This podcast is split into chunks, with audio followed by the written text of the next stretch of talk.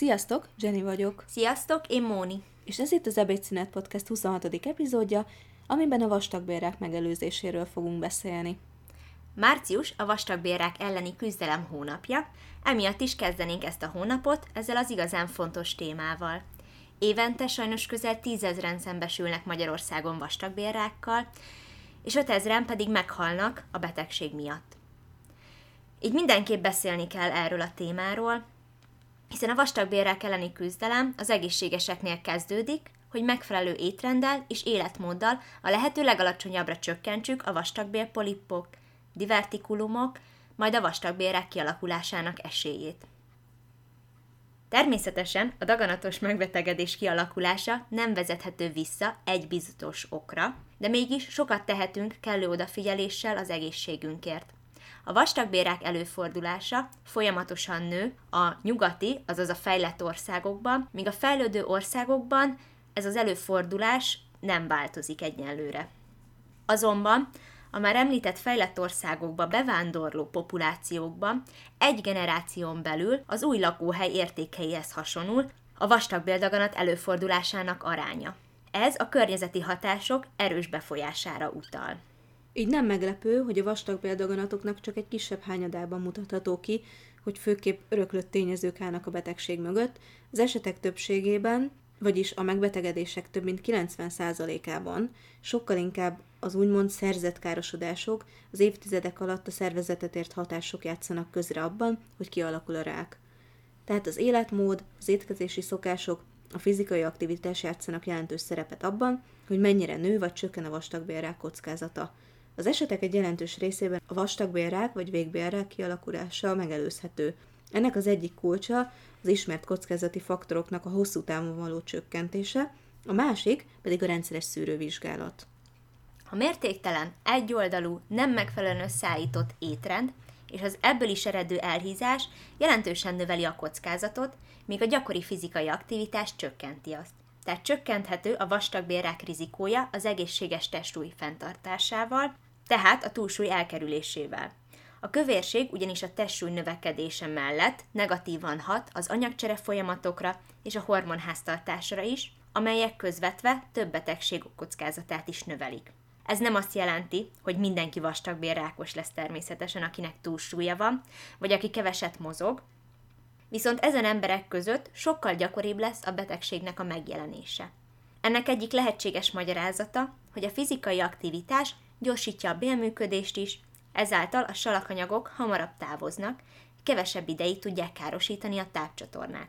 Ezzel szemben, akik bármilyen okból kifolyólag inaktívak vagy ülő életmódot folytatnak, azoknál a lehetségesnél lassabb ez a folyamat, és a rákkeltő anyagok több időt töltenek a bélrendszerben.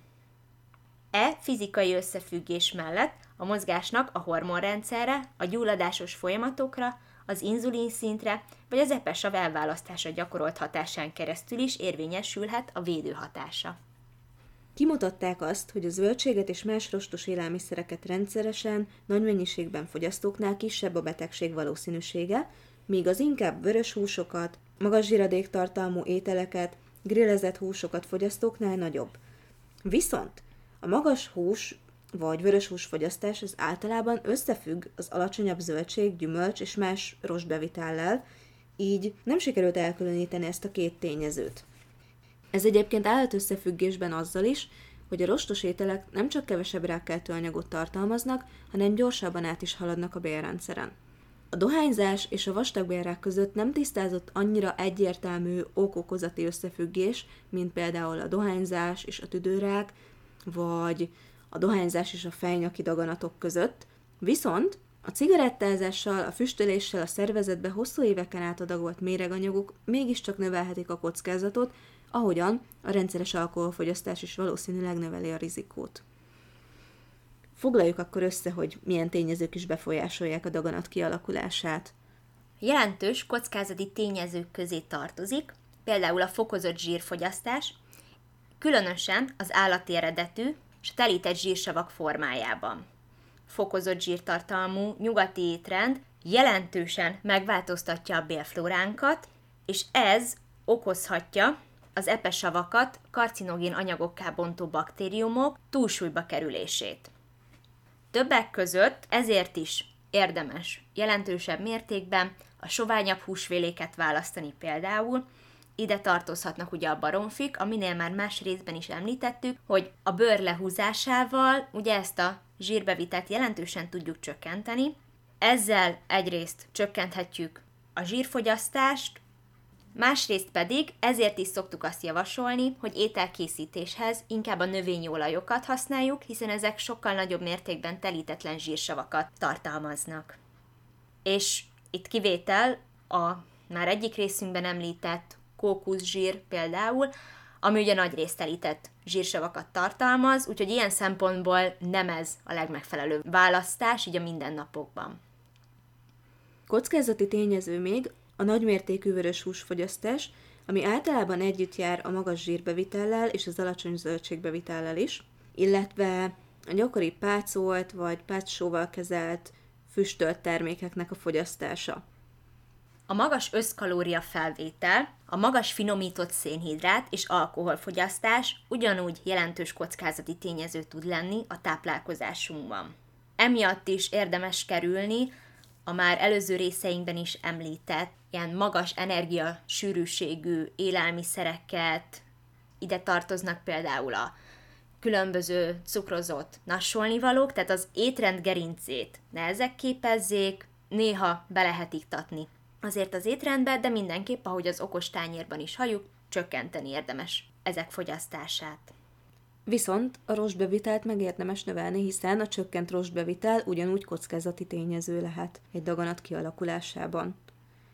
Valamint az elégtelen szelénbevitel is, és a csökkent kálcium és káliumbevitel is. A kálciumbevitellel az a helyzet, hogy ennek a, a csökkent mennyisége, tehát ha keveset viszünk be, az a vastagbélpolipoknak az elrákosodását segítheti elő.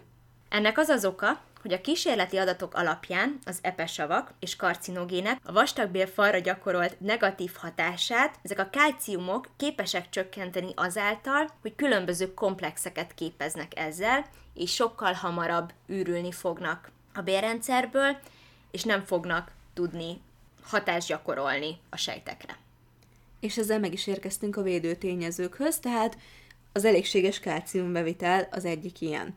És itt viszont azért mindenképp érdemes megemlítenünk azt, de majd a későbbiekben is kitérünk rá, hogy ezt étrenddel érdemes bevinni ezt a kálciumot, tehát nem az lesz a megoldás rá, hogy plusz kálciumtablettát fogyasztunk, hanem ilyen szempontból például nagyon jó lehet, hogyha az étrend tartalmaz megfelelő mennyiségbe tejet, tejtermékeket. További védő tényező még, szükség esetén a kalóriabevitel csökkentése. Tehát ahogy már mondtuk, a túlsúlyos, elhízott embereknél gyakrabban fordul elő a vastagbéldaganat, úgyhogy emiatt meg úgy meg, összességében az egészségünk igen. miatt, tehát jó lenne a, az egészséges testsúlyunknál maradni. Úgyhogy... Tehát az ideális testtömegnél, amit, hogyha nem tudjátok, hogy a tétek mennyi, akkor hallgassátok meg ezt az ideális testtömeg nyomában részünket. Igen, szóval itt a, a kalóriabevitel csökkentése az gyakorlatilag egy úgymond fogyókúra vagy életmódváltás. Na mondjuk életmódváltásnak, mert azért összességében hosszú távon az lenne a cél, hogy annyi energia menjen majd be, amennyire szükség van.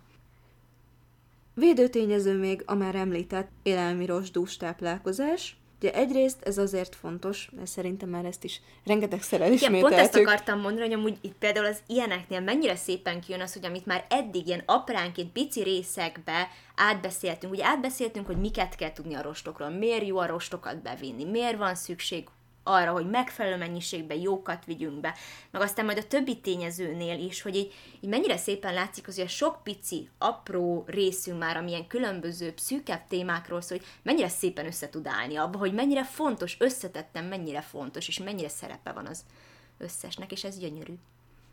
Mhm. De lehet, hogy csak egy dietetikusnak, nem tudom, de szép. Nem tudom, Lóri is mindig furán néz rám, amikor erről elkendezek otthon. De akkor ismételjük el még egyszer, hogy miért fontos a rosdús táplálkozás. Tehát egyrészt akkor lesz székletünk, tehát nem kell székrekedéssel szenvednünk, mivel a rostok megduzzadnak, ingerlik a bélfalat arra, hogy továbbítsa a székletet, és akkor így ezáltal elkerüljük a székrekedést. Másrészt, karcinogén koncentráció csökken. Tehát azok a dolgok, amik károsak lehetnének a bélfalra, amik föl tudnak szívódni, és amiket mi nem szeretnénk, hogy felszívódjanak, ezek nem tudnak felszívódni, hiszen továbbítódnak a széklettel együtt. Fontos még a zsírbevitel korlátozása. Ezt körülbelül úgy kell elképzelni, hogy hogyha napi energiabevitelünket nézzük, akkor ezt maximum 30%-ban biztosítsuk a zsiradékokból, és ezek is nagy részt a már említett növényi zsiradékokból, és lehetőleg halfogyasztással, a halolajokból származzanak. De nem kell megijedni egyébként ettől a 30%-tól, ha az alap egészséges arányokat nézzük, a, a táplálkozási ajánlásokat, ott is ez a, ez a 30% szokott hát, lenni. amit már átbeszéltünk, hogy ugye például egy rántott ételek inkább tepsibe készüljenek, amit már átbeszéltünk, hogy adagonként körülbelül egy teáskanál, egy evőkanálnyi olajat számoljunk ételkészítésnél, meg ilyesmi. Úgyhogy ezek nem, nem vészes mennyiség egyáltalán. Igen. Meg egy csökkentett zsírtartalmú margarint érdemes használni például. Igen, tehát nem, nem úgy kell elképzelni, hogy akkor mostantól nem használunk zsíradékot, mert jó, akkor mi lesz. Csak észre. Csak, igen, észre. tehát, hogy észszerű mennyiségeket kell használni. Védő tényező lehet még a gyakori és változatos, vagyis minél színesebb zöldségfogyasztás. Ez napi legalább 500 g legyen, és itt is vannak olyan zöldségek, amik kifejezetten hasznosak lehetnek nekünk ebben az esetben. Hiszen magas az antioxidáns tartalmuk, tartalmaznak fitokemikáliákat, fitoösztrogéneket, Ilyen például a likopin, ami a paradicsomban van, de ilyen például a kvercetin, ami a vörös hagymában, lila hagymában, sóskában, spenótban van, vagy esetleg a polifenolok, amik a szőlőkben, diófélékben és más gyümölcsökben találhatók. A már említett kálciumon kívül fontos a kálium, a D-vitamin, a B6 vitamin, a szelén megfelelő bevitele, viszont ahogy a kálciumnál is mondtuk, ezeket étrendel érdemes megoldani, tehát nem étrendkiegészítőkkel, mert kimutatták azt, hogy az étrendkiegészítős pótlás az nem olyan hatásos, mint az étrendi, sőt, a megadózisú vitaminkészítmények azok még akár karcinogén, vagyis hát rákkeltő hatással is bírhatnak. Itt látszik például ugyanúgy az, amit mennyit emlegetünk, hogy mértékletes, változatos legyen az embernek. Igazából az élete is, ha úgy vesszük. Mm. Tehát, hogy, hogy semmiből nem jó mértéktelenül ész nélkül fogyasztani. De igazából világszerte több vizsgálat kutatta egyes vitaminok, gyógyszerek, ásványi anyagok, nyomelemek szerepét a megelőzésben. Egyértelmű ajánlás még nem született, de a kutatási eredmények az irányba mutatnak, mint már említettük, hogy a kálciumnak és a kálcium anyagcsere egyensúlyának fenntartásában szerepet játszó D-vitaminnak is védő hatása van. A gyógyszerek közül egyes hormonpotló kezeléseknél és nem szeroid gyulladás csökkentőknél tapasztalták, hogy azok hosszú távú szedése csökkentheti a kolorektális, tehát a vastag és végbélrák kockázatát, ezek hosszú távú alkalmazásával viszont más, súlyos betegségek kockázatát növelnék, ezért egészséges embereknek nem javasolt a csupán általános, megelőzés célú folyamatos gyógyszerszedés. Én még annyit tennék hozzá, hogy ez elég sok info volt, és többször elhangzott, hogy mondjuk így igen, de úgy nem, és ez, ez nem azt jelenti, hogy egyik nap azt mondjuk, hogy ez most jó, másik nap azt mondjuk, hogy ez most nem jó, hanem amit Móna is hangsúlyozott, hogy valahogy egy ilyen arany középutat kell találni, hogy egészségesen éljünk, és azáltal, hogy mi egészségesek vagyunk, tehát egészségesen táplálkozunk, megmaradunk az ideális testtömegünknél. végletekbe. Igen, ezek úgymond apróságok, hiszen a mindennapban ez, mindennapokban ezek folyamatosan történnek velünk, nem pedig egy nagy dolgot kell elképzelni, hogy én akkor mostantól ezt csinálom, és ezzel megelőzöm Vagy abból a rákot. sokkal többet eszem. Tehát mondjuk minden nap elfogyasztok egy avokádót, és akkor nem lesz baj. Hanem ez, ez mind-mind ezekből a pici dolgokból jön össze. Egy ilyen rendszerré összeáll. Igen, úgyhogy lehet, hogy, hogy mást vártatok. Igen, de az a baj, hogy mindig, mint talán még az étrendkiegészítős részben említettük, hogyha valami csodát ígér, akkor az gyanús. tehát tehát az, az legyen gyanús. hogyha, hogy, hogyha valami túl biztosan, túlságosan, csodatevősen állít valamit. Ezért mi se állíthatunk semmi csodát, hogy ezzel biztos nem lesz, azzal meg biztos lesz, csak arányokról lehet beszélni, és arról, hogy mik azok a dolgok, amivel az ember a lehető legtöbbet megteheti magáért. Apró pici lépésekben, ja. a mindennapokban. Viszont végül mindenképp meg kell említenünk, hogy a rizikócsökkentés legfontosabb eszköze a vastagbélszűrés. Mivel a vastagbélrák és végbélrák az esetek jelentős részében már évek óta a bélben lévő polipokból alakul ki, a betegek többségénél lenne idő a rák megelőző állapotnak tekinthető gyanús polipok felkutatására és eltávolítására, egyben a vastagbélrák megelőzésére. Ehhez az kellene, hogy az 50. életévének betöltésekor minden egyes férfi, és ki kell emelnünk, hogy nő is, mert sokszor a köztudatban ez olyan férfias betegségnek tűnik, tehát mind a két nem vegyen részt vastagbéltükrözésen, akinek közeli vérrokonságában már volt hasonló megbetegedés, annak a 40. életév az első szűrés ajánlott ideje. A legbiztosabb szűrőmódszer a vastagbéltükrözés, azaz kolonoszkópia, amikor a vizsgálat közben rögtön el is tudják távolítani a polipokat. Eltávolított polipból pedig biztosan nem lesz már vastagbélrák. Ennek a másik része az az, hogy figyeljük saját magunkat, és hogyha bizonyos tüneteket veszünk észre, akkor érdemes orvoshoz fordulni, mert inkább vizsgáltassuk ki magunkat ok nélkül, mint ne menjünk el, és aztán egyszer csak kiderül, és addigra már nem sok mindent tudunk tenni. Korai tünetek lehetnek a véres széklet, a nyálkás széklet, úgyhogy érdemes mindig megnéznünk, így visszafordulnunk egyszer, hogy mi a helyzet, illetve a székletürítési szokásoknak a tartós megváltozása, tehát hogyha mondjuk eddig naponta egyszer mentünk vécére, de az elmúlt időszakban napi háromszor járunk, vagy akár többször, vagy mondjuk csak három-négy naponta sikerül produkálnunk valamit, ez már az a kategória, ami a megváltozott széklethabitusba beletartozik. Tünet lehet még egyébként ezek mellett a hasi fájdalom, az enyhe tehetségérzet székletürítés után, tehát ez a nem teljes kiürülés érzés illetve a vérszegénység is, hiszen ilyenkor ugye lehet vérzés, amit mi nem feltétlen veszünk észre, mondjuk nem feltétlen nézzük meg a székletünket, vagy nem látjuk rajta, de valahol közben mégiscsak veszítjük a vért. Úgyhogy ilyenkor, ha, ha laborban ezt látjuk, hogy vérszegények vagyunk, akkor azért annak érdemes lehet utána járni az okának. Előre haladott tünetek lehetnek a testsúlyvesztés, ugye ez nyilván az akaratlan testtömegvesztésre vonatkozik, tehát nem arra, hogyha fogyókúráztok, a romló közérzet, illetve a folyamatos fáradtság. Persze most mondhatjátok azt, hogy ezek, e, ezek bármik lehetnek, mert tényleg ezeknek a tüneteknek nagyon sok probléma állhat a hátterében, de azért mindenképp érdemes felfigyelni rá, és érdemes kivizsgáltatni, hogy hol lehet esetleg a baj. Úgyhogy összességében elmondhatjuk, hogyha követitek az állandóan, de nem véletlenül emlegetett okostányér ajánlásait, kifejezetten figyelve a felsorolt tényezőkre, és eljártok a szükséges szűrésekre, akkor már nagyon sokat tettetek az egészségetekért. Köszönjük szépen, hogy meghallgattátok ezt a részt is, jönnek a szokásos tudnivalók. Van egy Facebook csoportunk, az ebédszünet, ahova három beugró kérdés megválaszolása után tudunk beengedni titeket.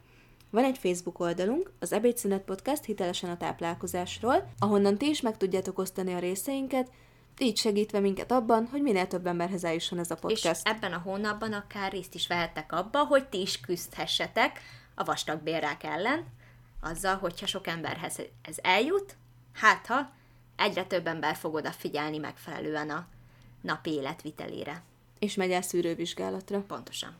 Van egy Instagramunk, az Ebédszünet Podcast, és ha esetleg olyan kérdésetek lenne, amit nem mertek mások előtt feltenni, akkor nyugodtan írjatok e-mailt nekünk az ebédszünetpodcast.gmail.com-ra. Még egyszer köszönjük, hogy meghallgatotok minket, találkozunk a következő epizódban. Sziasztok! Sziasztok!